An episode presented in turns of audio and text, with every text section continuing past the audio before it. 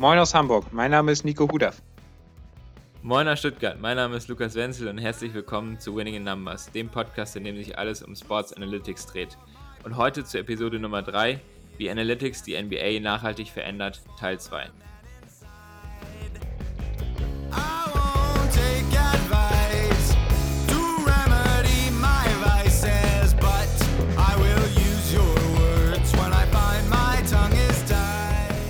Heute werden wir tief in die NBA-Statistiken einsteigen und den Effekt von Murray Ball in der NBA aufzeigen.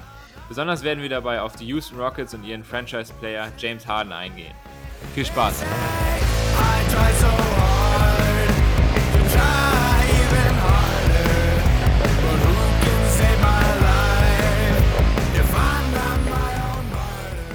Heute wollen wir an den Podcast von vor zwei Wochen anknüpfen. Und zwar wollen wir heute die theoretischen äh, Konzepte, die wir letzte Woche aufgezeigt haben, äh, aus dem Bereich der äh, NBA Analytics, äh, aus dem Bereich der Wurfauswahlanalyse, äh, wollen wir heute ja mit äh, NBA-Statistiken tatsächlich belegen bzw. aufzeigen. Was waren die theoretischen Konzepte, die wir letzte Woche behandelt haben? Also vielleicht nochmal als kurzen Recap. Ähm, letzte Woche haben wir vor allem Murray Ball äh, behandelt. Murray Ball ist äh, eine Art äh, oder ja ein, ein Konzept, Basketball zu spielen, ähm, das eben aus den Analysen von Daryl Murray entstanden ist. Unter anderem äh, spielt da oder vor allem hauptsächlich die Rolle spielt da die Effizienz eines jeden Wurfes. Das heißt, Daryl Murray hat damals, äh, wie im letzten Podcast erwähnt, die äh, Effizienz eines jeden Wurfes analysiert und eben dabei herausgefunden, dass vor allem Dreipunktwürfe sehr, sehr effizient sind, weil sie am meisten Punkte pro äh, Attempt, also pro Possession, also pro äh, Versuch generieren. Äh, und äh, genauso eben Korbleger und, und Freiwürfe. Das sind also die, die effizientesten Würfe. Ein Wurf, der dabei ähm, nicht so gut wegkommt, ist der äh, Midrange-Shot, der, der lange Zweier, der eben nur zwei Punkte gibt, aber trotzdem nicht sehr hochprozentig geworfen wird, also getroffen wird. Ähm, deswegen vermeiden eben Teams, äh, die Moriball spielen, auch diesen äh, Schuss zu nehmen und nehmen anstelle dessen eher eben Dreipunktwürfe, Layups und äh, versuchen an die Linie zu gehen und dann eben Freiwürfe hochprozentig zu werfen. Ja, danke Lukas für die Zusammenfassung der letzten Folge. Und ähm, dass wir jetzt festgestellt haben, ist es natürlich alles sehr, sehr einfach dargestellt wir können natürlich nicht einfach nur die Offensive betrachten, sondern man muss auch einfach die Defensive mit einbeziehen.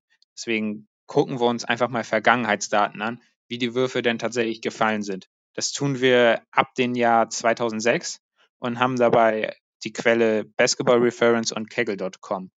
Ähm, was gucken wir uns genau an? Wir gucken uns den Durchschnitt an, den ich letztes Jahr, äh, letzte Folge schon vorgestellt habe. Und zwar ähm, Warum gucken wir uns den Durchschnitt an? Das ist, nennt man ein, in der Mathematik ein Schätzer. Und der Schätzer ist tatsächlich auch ein sehr, sehr guter Schätzer, denn er erfüllt zwei Eigenschaften, die sehr, sehr wichtig sind für einen Schätzer. Und zwar ist es erstens, dass er erwartungstreu ist und zweitens ist er, dass er konsistent ist. Was ist das genau? Erwartungstreu ist einfach, man bildet den Erwartungswert von dem Schätzer und erwartet, dass man den Erwa man äh, erhofft, dass man den Erwartungswert von dem Zufallsexperiment bekommt. Und das ist tatsächlich so. Warum ist das so? Ähm, wenn man den Erwartungswert eben von dem Schätzer bildet, kann man aufgrund von Linearität eben feststellen, dass das tatsächlich übereinstimmt. Das heißt, wir haben schon mal ein ähm, Erwartungstreu haben wir abgehakt. Das passt. Äh, was ist konsistent? Das ist sehr stark vereinfacht dargestellt. Einfach nur, dass die Varianz sehr klein wird bei sehr vielen Versuchen. Und ähm, das haben wir ja letzte Woche auch eben bewiesen durch das schwache Gesetz der großen Zahlen. Und deswegen haben wir auch einen konsistenten Schätzer. Und das sind so zwei einfache, aber auch wichtige Eigenschaften eines Schätzer, weil sonst könnt, ist es schwierig, mit so einem Schätzer tatsächlich zu arbeiten. Das heißt, wir gucken uns jetzt die Durchschnittswerte an. Ja, und dass wir, äh, da wir jetzt einen guten Schätzer haben, können wir jetzt einfach mal sagen, wir wenden den Schätzer an und überprüfen das von den letzten Jahren. Ähm, als erstes guckt man sich, kann man sich ganz grob angucken, wie sieht das einfach beim Unterschied Zwei-Punkt-Versuche und Drei-Punkt-Versuche aus in den letzten Jahren. Äh, da stellt man fest, dass im Schnitt bei den Zwei-Punkt-Versuchen man ein Points per Possession von 0,988 hat. Und bei den Dreiern tatsächlich ein Points per Possession von 1,072. Das heißt, ein wirklich signifikanter Unterschied. Das heißt, du bekommst bei zehn Angriffen hast du schon einen Punkt im Schnitt gewonnen. Es ist echt viel. Das muss man sich wirklich vor Augen halten. Ähm, dazu ist noch zu sagen, dass bei den Dreiern die Tendenz, dass keine Tendenz zu erkennen ist. Also es bleibt konstant auf dem Niveau von 1,072. Äh, und bei den Zweiern ist es eher die Tendenz steigend. Also es wird, geht eher in Richtung der Dreier hin. Es kommt aber nie wirklich an, die, an den Dreipunktversuch ran in den letzten Jahren. Also wir haben äh, von 2006 bis 2016 nur betrachtet. Das erkläre ich gleich noch warum. Wir gehen nachher auch noch äh, in die Daten von 2020 beziehungsweise letztes Jahr ein.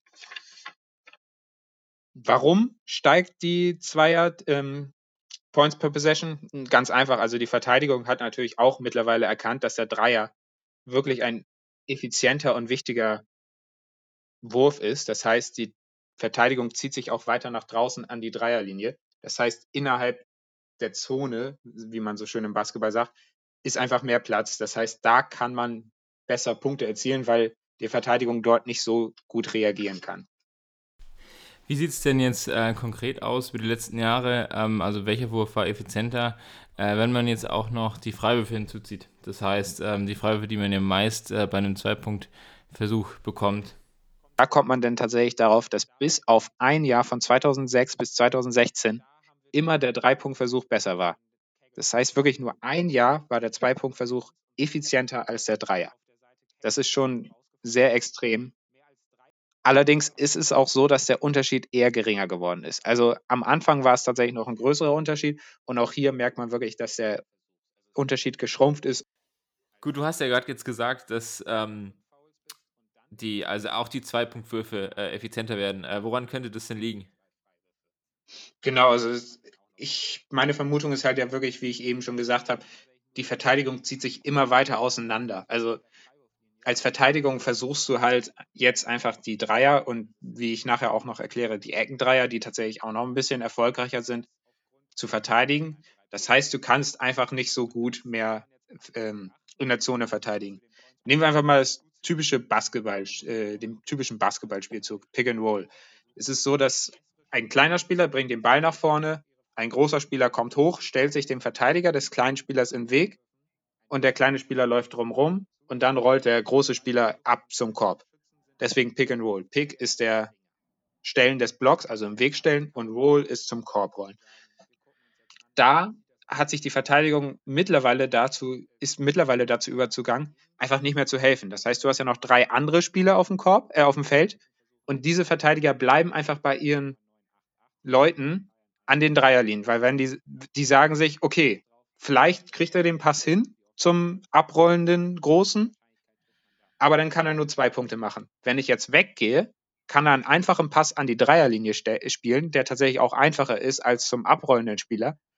Und ab, dann hat er einfach einen freien Wurf und ähm, das ist mir zu gefährlich. Deswegen bleibe ich lieber weiter weg und lasse den Zweier zu. Das ist wahrscheinlich eines der Hauptgründe, auch warum jetzt so viele, äh, warum der Points per Possession der Zweier einfach deutlich besser geworden ist. Ja, jetzt haben wir natürlich äh, nur die Zweier und Dreier an sich betrachtet. Allerdings gibt es natürlich verschiedene Zweier.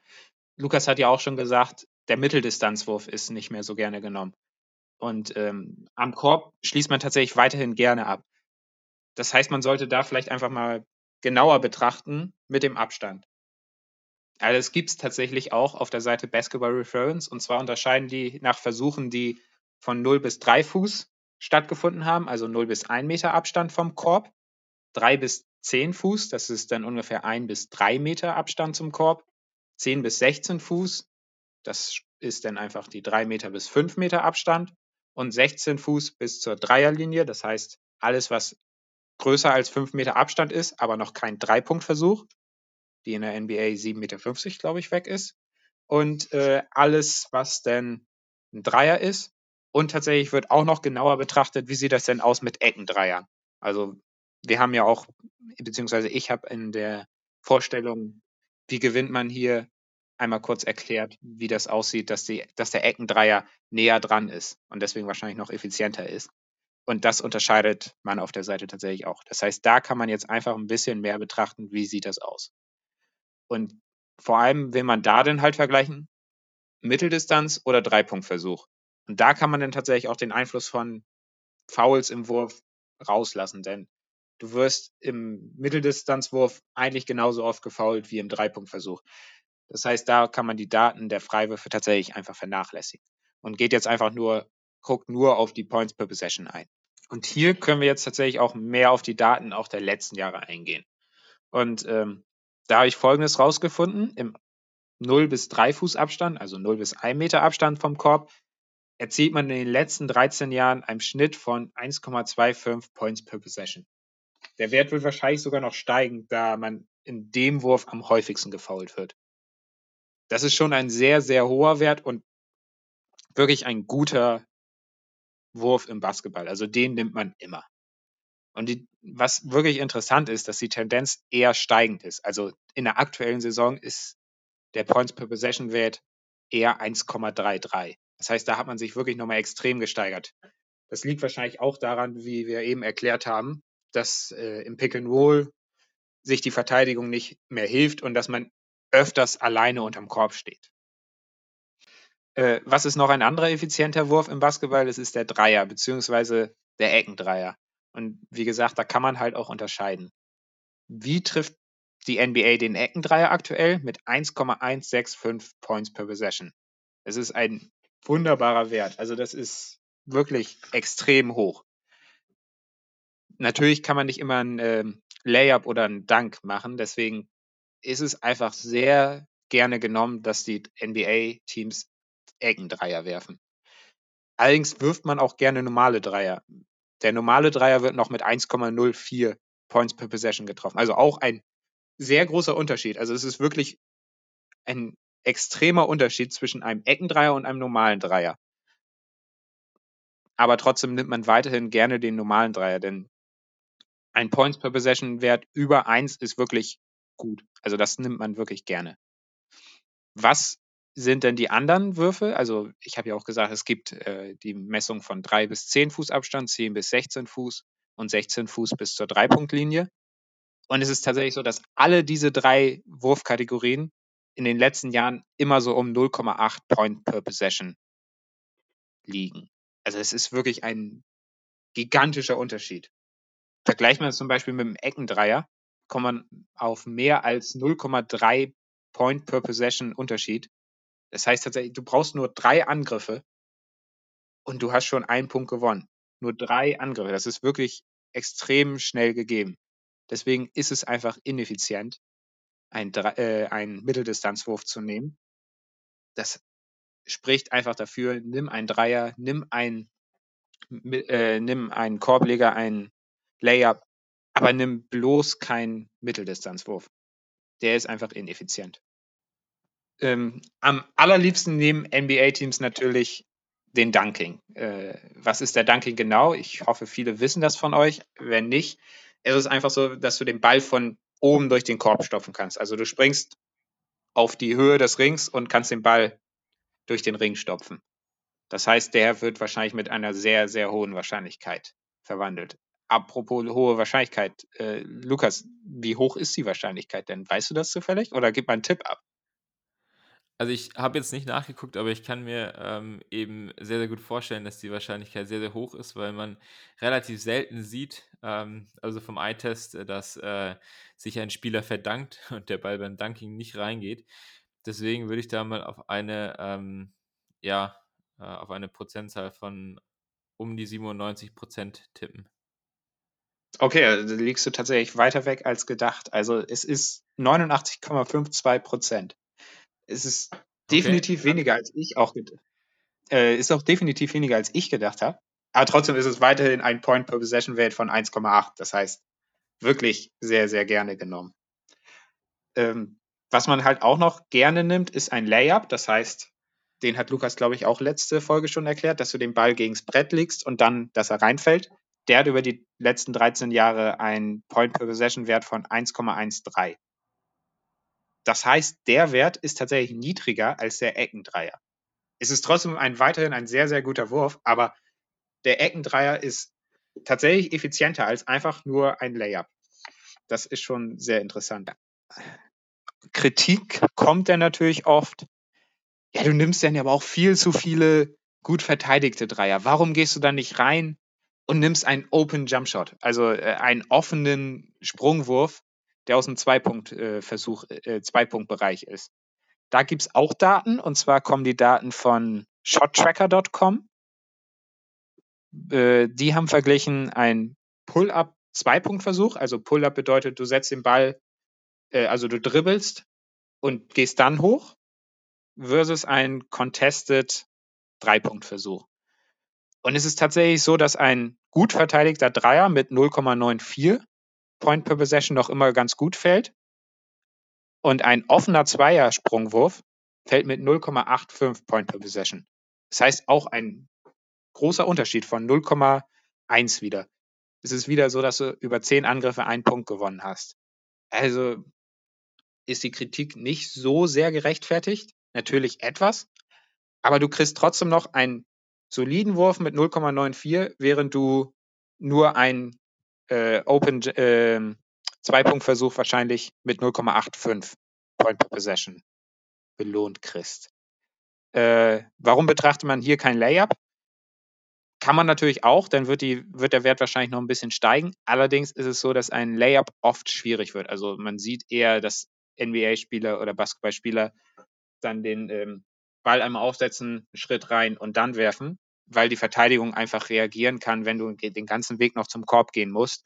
Dann wird wahrscheinlich irgendwo einer helfen und äh, ist schwierig zu verwandeln.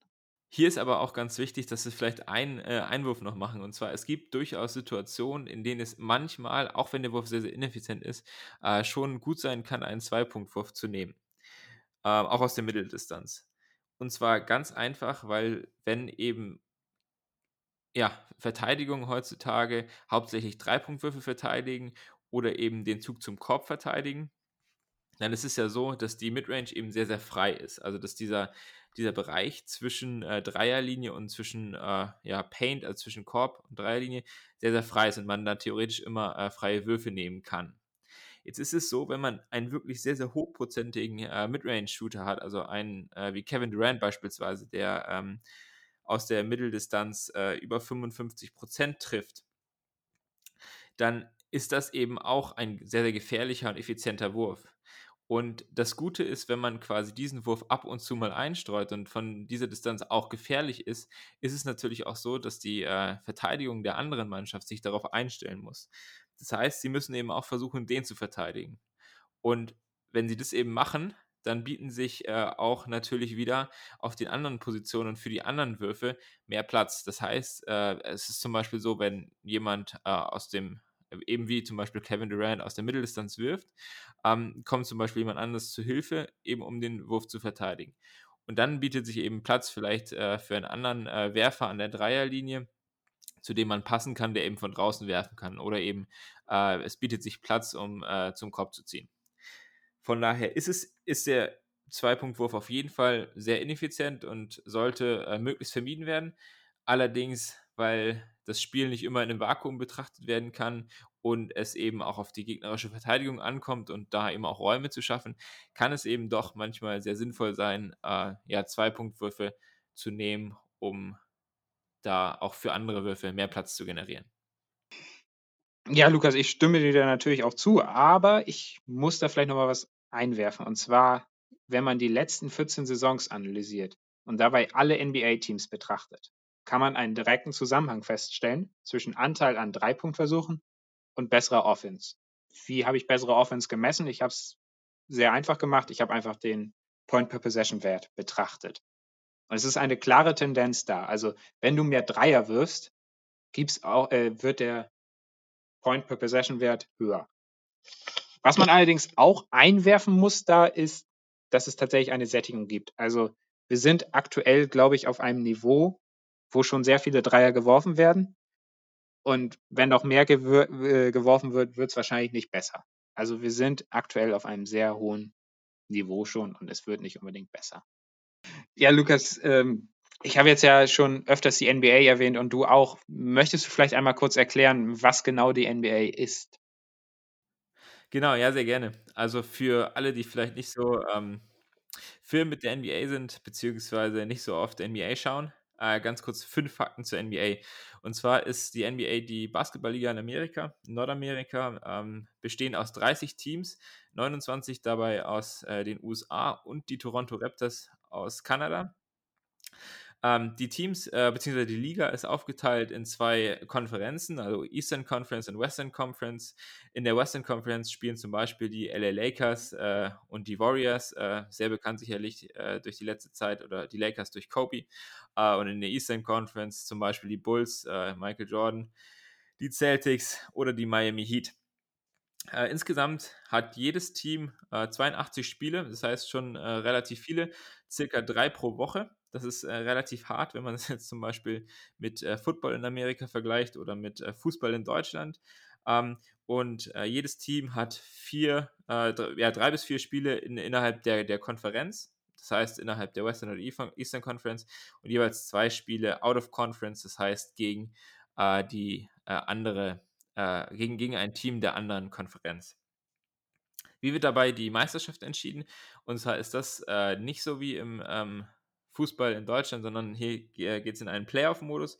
Und zwar die besten acht Teams von jeder Conference spielen äh, so gegeneinander, dass im Prinzip der in der ersten Runde der Playoffs der erste aus der Saison äh, gegen den achten aus der Saison aus seiner Konferenz spielt und äh, das dann quasi in einem Playoff-Modus so ausgetragen wird, dass am Ende von diesen acht Playoff-Teams der Beste äh, aus jeder Konferenz ähm, bestimmt wird und dann letzten Endes beide Konferenzen quasi oder beide Vertreter der Konferenzen in den NBA Finals aufeinandertreffen. Äh, ausgespielt wird es dabei jeweils im Best of Seven Modus, das heißt, wer als erstes ähm, eben vier Spiele gewinnt, der gewinnt die Series und ist damit quasi eine Runde weiter. Vielleicht noch eine Besonderheit, die ein bisschen anders ist als in Deutschland, ist, äh, dass jedes Team einen Besitzer hat äh, und deswegen auch verkauft werden kann. Das ist ganz spannend oder ja, spannend. Ich weiß nicht, es gibt auch viel Kritik auf jeden Fall. Ähm, zum Beispiel könnte jetzt jemand einfach ein Team kaufen, also ganz, ganz so einfach geht es natürlich nicht, aber äh, ein Team kaufen und das dann auch äh, woanders hin verfrachten. Das ist zum Beispiel passiert bei den Seattle Supersonics, die eigentlich eine traditionsreiche äh, NBA-Mannschaft bzw. NBA-Franchise waren. Die wurden äh, ja, nach äh, Oklahoma City gemoved und sind jetzt ähm, die OKC, wo auch der deutsche ähm, Dennis Schröder spielt. Äh, noch ein ganz interessanter äh, Fakt: einmal in, in der Saison gibt es äh, in der NBA eine Pause, eine All-Star-Break, wo äh, die besten äh, Einzelspieler gegeneinander spielen und äh, da quasi ein ja, Showmatch haben, wenn man es so sagen kann. Genau, so viel zur NBA. Aber jetzt mal zur Veränderung der NBA durch Analytics beziehungsweise durch das Konzept Moriball. Nico.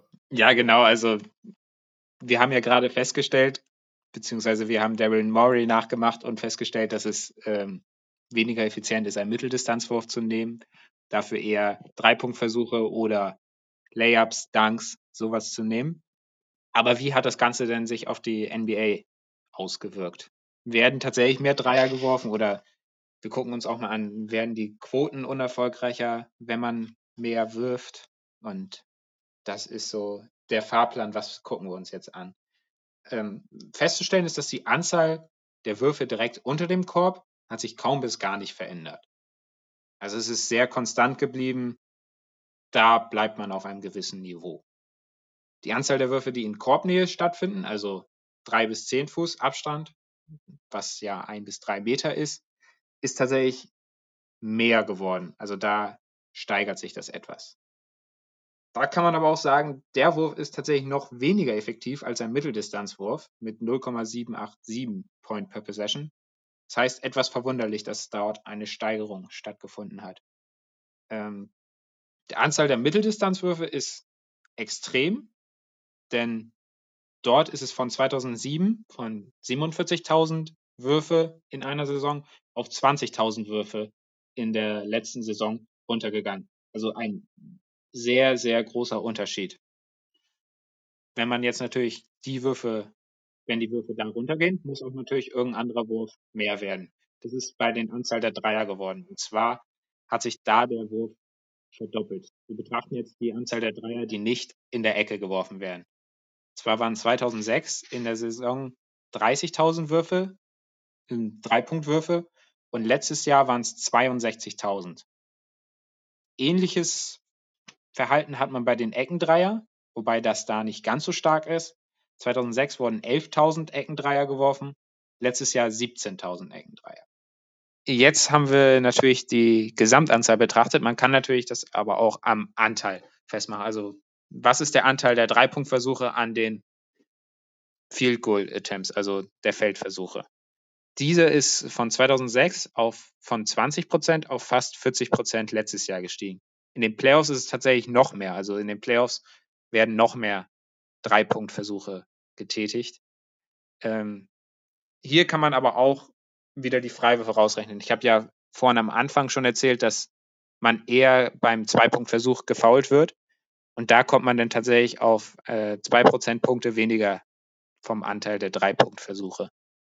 Betrachtet man jetzt nur die Dreierversuche, kann man natürlich auch den Anteil der Eckendreier raussuchen. Äh, der ist eher gesunken. Warum ist das so? Äh, wir haben ja schon gesagt, dass der Anteil der Dreipunktversuche in Sachen Field Goal Attempts eher gestiegen ist. Das heißt, du kannst einfach nicht hinterherkommen mit den ganzen Eckendreier und da achtet die Verteidigung halt wirklich penibel drauf, dass dieser Wurf nicht mehr frei ist und dass dieser Wurf weggenommen wird, weil der einfach so gut getroffen wird. Das heißt, der wird im Endeffekt auch einfach weniger geworfen. Was auch noch sehr interessant ist, dass tatsächlich die Anzahl der Freiwürfe, die beim Zweipunktversuch äh, stattgefunden haben, eher runtergegangen ist und bei den Dreiern extrem stark gestiegen. Also in den letzten Jahren ist wirklich die, ist der Anteil der Zweier, äh, der Freiwürfe, wo man zweimal geworfen hat, konstant nach unten gegangen und der Anteil der drei Freiwürfe konstant nach oben und wirklich Tendenz steigen. Das heißt, man wird aktuell auch einfach öfters im Dreipunktversuch gefault. Das spricht auch noch dafür, dass man öfters den Dreier jetzt werfen sollte. Was auch sich verändert hat, ist die Pace. Das, äh, die Pace sollte man vielleicht kurz erklären, ist die, die Geschwindigkeit der Angriffe. Also guckt man, wie schnell schließt man ja tatsächlich ab. Man hat im Basketball ja 24 Sekunden Zeit für einen Angriff, aber man schließt auch oft schneller ab. Warum wird denn schneller abgeschlossen? Teams haben verstanden, dass einfach ein halbwegs offener Dreier noch gut ist. Was, beziehungsweise nicht nur gut, sondern wirklich gut, sehr gut. Und diesen nimmt man jetzt auch einfach. Das heißt, das dauert auch nicht mehr so ewig, bis man einen halbwegs offenen Dreier tatsächlich gefunden hat. So, und jetzt wollen wir uns noch ein bisschen genauer um das Team von Daryl Murray kümmern, nämlich um die Houston Rockets. Ähm, das Team ist eins von drei texanischen NBA-Teams aus der Western Conference und äh, ist das erste Mal nach Houston gekommen, äh, quasi in der Saison 71-72. Also wurde da im Prinzip auch äh, ja, gemoved, also bewegt. Äh, vorher gab es die Mannschaft in San Diego für ein paar Jahre. Aktuell ist äh, ja, James Harden der unumstrittene äh, Franchise-Player der Houston Rockets mit einem Gehalt von dieses Jahr, also wirklich viel, äh, 38,2 Millionen US-Dollar. Ähm, genau. Die Houston Rockets sind auch sehr, sehr erfolgreich äh, gewesen in den letzten Jahren. Ähm, seit 2012 immer in den Playoffs gewesen und äh, teilweise erst in den Western Conference Finals ähm, gescheitert 2015, äh, 2014, 2015 und 2017, 2018. Das heißt, waren kurz davor, in die NBA Finals zu kommen. Und das haben sie äh, zweimal geschafft, in die Finals zu kommen, beziehungsweise sie haben es öfter geschafft, sie haben es äh, zweimal gewonnen. Äh, einmal 93, 94 und 94, 95. Und äh, für alle, die äh, ja, sich ein bisschen mehr mit Basketballgeschichte vielleicht auch beschäftigen, die wissen, welcher Spieler da äh, ganz signifikant wichtig war. Und zwar Hakim Olajuwon, auch ein Hall of Famer, so, also wie haben äh, sich die Houston Rockets jetzt unter Daryl Murray entwickelt? Beziehungsweise werden auch gleich noch feststellen, dass der Coach äh, der Houston Rockets, Mike D'Antoni, auch eine entscheidende Rolle spielt. Genauso ist es, Lukas. Danke für die Zusammenfassung. Also ich habe mir jetzt auch nochmal die Daten der Houston Rockets speziell angeguckt. Auch wieder ist die Quelle Basketball Reference. Und ähm, da bin ich vorgegangen, dass ich 2006 bis 2020 verglichen habe. Wie sieht das aus 2006? Das war bevor Daryl Morey angekommen ist. Wie viel Dreier haben die Houston Rockets da genommen? Das waren 22,62 Prozent der Field Goal Versuche waren Dreipunktversuche. Und dabei hat man einen Schnitt von 90,1 Punkten auf 100 Angriffen gehabt. Seit 2007 ist dann Murray verantwortlich und dabei stieg tatsächlich bis auf ein Jahr, 2012, der Wert konstant der Points per Possession. Das heißt, also, sie sind, sind effektiver geworden, äh, effizienter geworden, richtig? Genau so ist es. Also sie machen einfach mehr Punkte. Sie sind tatsächlich jetzt im aktuellen Jahr auf 118,1 Punkte pro 100 Possessions. Also es ist eine Steigerung von fast 30 Punkten auf 100 Angriffen gesehen. Das ist schon wirklich ein sehr großer Wert und ähm, das hilft dir natürlich dann auch mehr Spiele zu gewinnen. Mm, wir haben ja auch darüber geredet, dass der Dreier ein wichtiges Konzept ist äh, im Murray Ball. Der ist allerdings bis 2012 nur leicht gestiegen. Warum? Da kann man natürlich nur vermuten, aber ich würde einfach mal sagen, da man als neuer GM, wie Daryl Morey das 2007 war, einfach schwierig Einfluss auf den Trainer hat. Das heißt, der Trainer bestimmt natürlich weiterhin die Spielweise, beziehungsweise Daryl Morey konnte auch den Trainer bis dato einfach nicht bestimmen, weil der Trainer einfach da war. Dann ist allerdings 2013 der Anteil von 24 auf 35 Prozent äh, gesteigert worden. Und weiterhin wurde er dann auch bis heute auf 52 Prozent gesteigert. Das heißt, jeder zweite Versuch ist bei den Rockets ein Dreipunktversuch. Warum ist tatsächlich 2013 so ein großer Sprung? Das kann man an einem ganz einfachen Faktor festhalten. Und zwar ist es so, dass 2013 James Harden zu den Rockets transferiert wurde. Und seitdem ist, werden einfach mehr Dreier geworfen, da James Harden auch das werden wir nachher noch sehen, ein sehr guter Spieler für Murray Ball ist und er auch einfach sehr viele Dreier wirft. Jetzt kann man natürlich auch bei den Rockets vergleichen, wie sieht das aus mit den Point per Possession von Drei-Punkt-Versuchen und Zwei-Punkt-Versuchen. Bei den Drei-Punkt-Versuchen ist es so, dass es eher schlechter geworden ist. 2007 hat man einen Wert von 1,116 gehabt und aktuell ist man auf 1,04 runtergegangen. Bei den Point per Possession von den Zwei-Punkt-Versuchen hat man sich allerdings extrem gesteigert. Und zwar war man 2006 noch bei 0,926, also ein wirklich schlechter Wert, und ist aktuell im Jahr 2020 auf 1,108. Das ist wirklich ein sehr, sehr guter Wert. Wahrscheinlich liegt es einfach daran, dass die Houston Rockets aktuell viel weniger Mitteldistanzwürfe nehmen. Denn bei der Entfernung 10 Fuß bis die Dreierlinie haben die Rockets 2006 noch 2139 Würfe von dort genommen und im letzten Jahr waren es nur noch 534.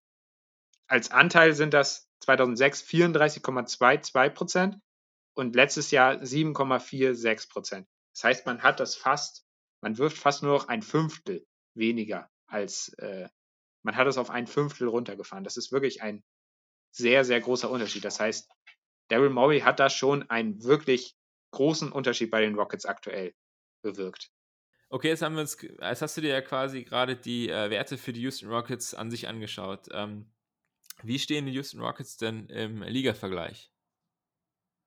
Ja, also da kann man jetzt natürlich erstmal gucken, wie sieht das aus?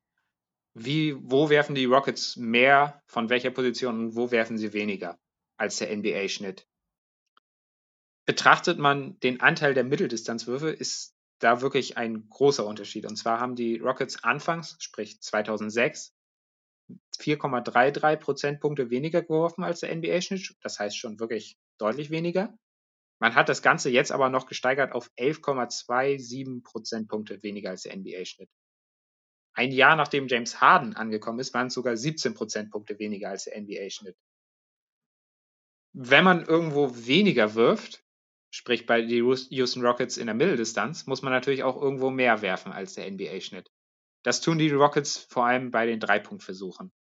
Im Jahr 2012 hat man sich von 0,42 Prozentpunkte von normalen Dreiern mehr als der NBA-Schnitt und 1 Prozentpunkt mehr als der NBA-Schnitt bei den Eckendreiern gesteigert auf 12,22 Prozentpunkte mehr als der NBA-Schnitt bei normalen Dreiern und 4,39 Prozentpunkte mehr als der NBA-Schnitt bei Eckendreiern im Jahr 2018. Das heißt, auch da haben die Houston Rockets den Trend erkannt und orientieren sich mehr an der Point per Possession des Wurfs und werfen den effizienteren Wurf mehr. das heißt, die Rockets und vor allem Daryl Morey ist dem Ligatrend deutlich voraus und haben die Analytics wirklich vor, vorangetrieben. Sehr gut, jetzt haben wir ähm, sehr, sehr viele Zahlen gehört. Wir haben ähm, sehr, sehr viel gehört, wie sich die NBA äh, verändert hat, aber vor allem auch, wie sich die Rockets verändert haben. Äh, um jetzt nochmal ein kleines Fazit äh, unter den Podcast zu ziehen äh, und vielleicht die Message nochmal äh, ganz klar rauszustellen. Ähm, man kann eben feststellen, dass ähm, die Liga sich tatsächlich nach dem Konzept Murray Ball ausgerichtet hat. Das heißt, es werden einfach mehr Dreier genommen, es werden die effizienteren drei, äh, Dreipunktwürfe bzw. die effizienteren Würfe genommen. Ähm, das heißt, die ganze Liga hat erkannt, äh, dass dieser Trend eben äh, ja wichtig ist und dass man eben quasi einfach besseren Basketball spielt, also zumindest ähm, bezogen auf die Effizienz. Und weiterhin ist natürlich auch zu sagen, dass äh, die Houston Rockets äh, eben von Daryl Murray ähm, ihrem, dem Trend quasi noch so einen kleinen Tick voraus sind und eben äh, noch deutlich effizienter sind als der Liga-Durchschnitt, eben äh, weil sie die Regeln bzw. die Konzepte des Murray Balls ähm, eben genauso befolgen. Nico, hast du da noch was hinzuzufügen?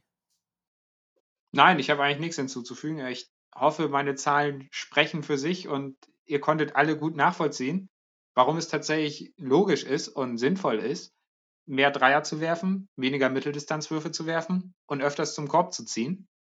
Und äh, ich hoffe, ihr konntet auch gut nachvollziehen, wie äh, die Liga und äh, Houston sich verändert haben. Ich denke, wir gehen irgendwann bestimmt nochmal auf James Harden genauer ein, denn wir haben ja auch schon erwähnt, dass er der Franchise-Player der Rockets ist. Und dann gucken wir uns genauer an, wie hat er sich verändert. Passt er perfekt in das System Murray Ball, wie viele immer sagen? Und ja, das wird so der Ausblick wahrscheinlich sein. Ja.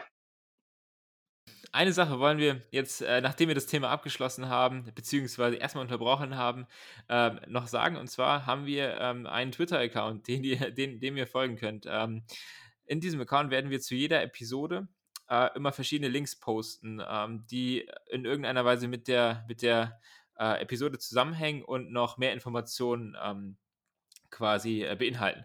Das heißt, wir werden zum Beispiel Artikel äh, posten, die mit dem Thema zusammenhängen, die wir für die Recherche genutzt haben, Videos ähm, oder auch eben ähm, Seiten, wo ihr euch selber diese NBA-Daten ziehen könnt. Äh, zum Beispiel, wie Nico eben erwähnt hat, ähm, ja, kaggle.com ähm, oder auch NBA-Stats.com äh, oder ähm, Basketball Reference. Das heißt, äh, wenn ihr wirklich auch in Themen noch tiefer einsteigen wollt, folgt uns auf Twitter.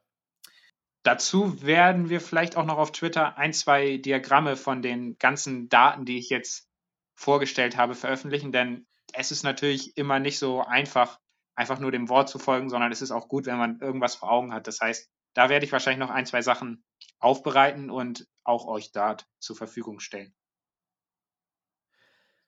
Sehr gut. Ähm, ja, in zwei Wochen werden wir uns äh, mit einem ja, Thema beschäftigen, das äh, damit schon zusammenhängt.